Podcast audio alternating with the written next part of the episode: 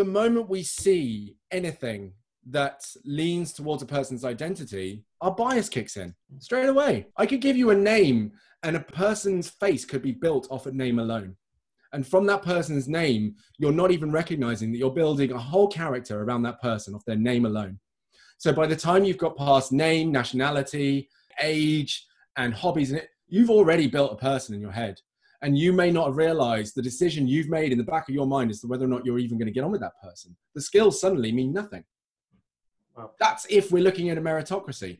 If you're looking at someone that you want to work with, that you want to have in your company, it does get a little bit more complicated. But that actually comes back to creating a culture in your business that actually says we are open to everyone and actively so actively so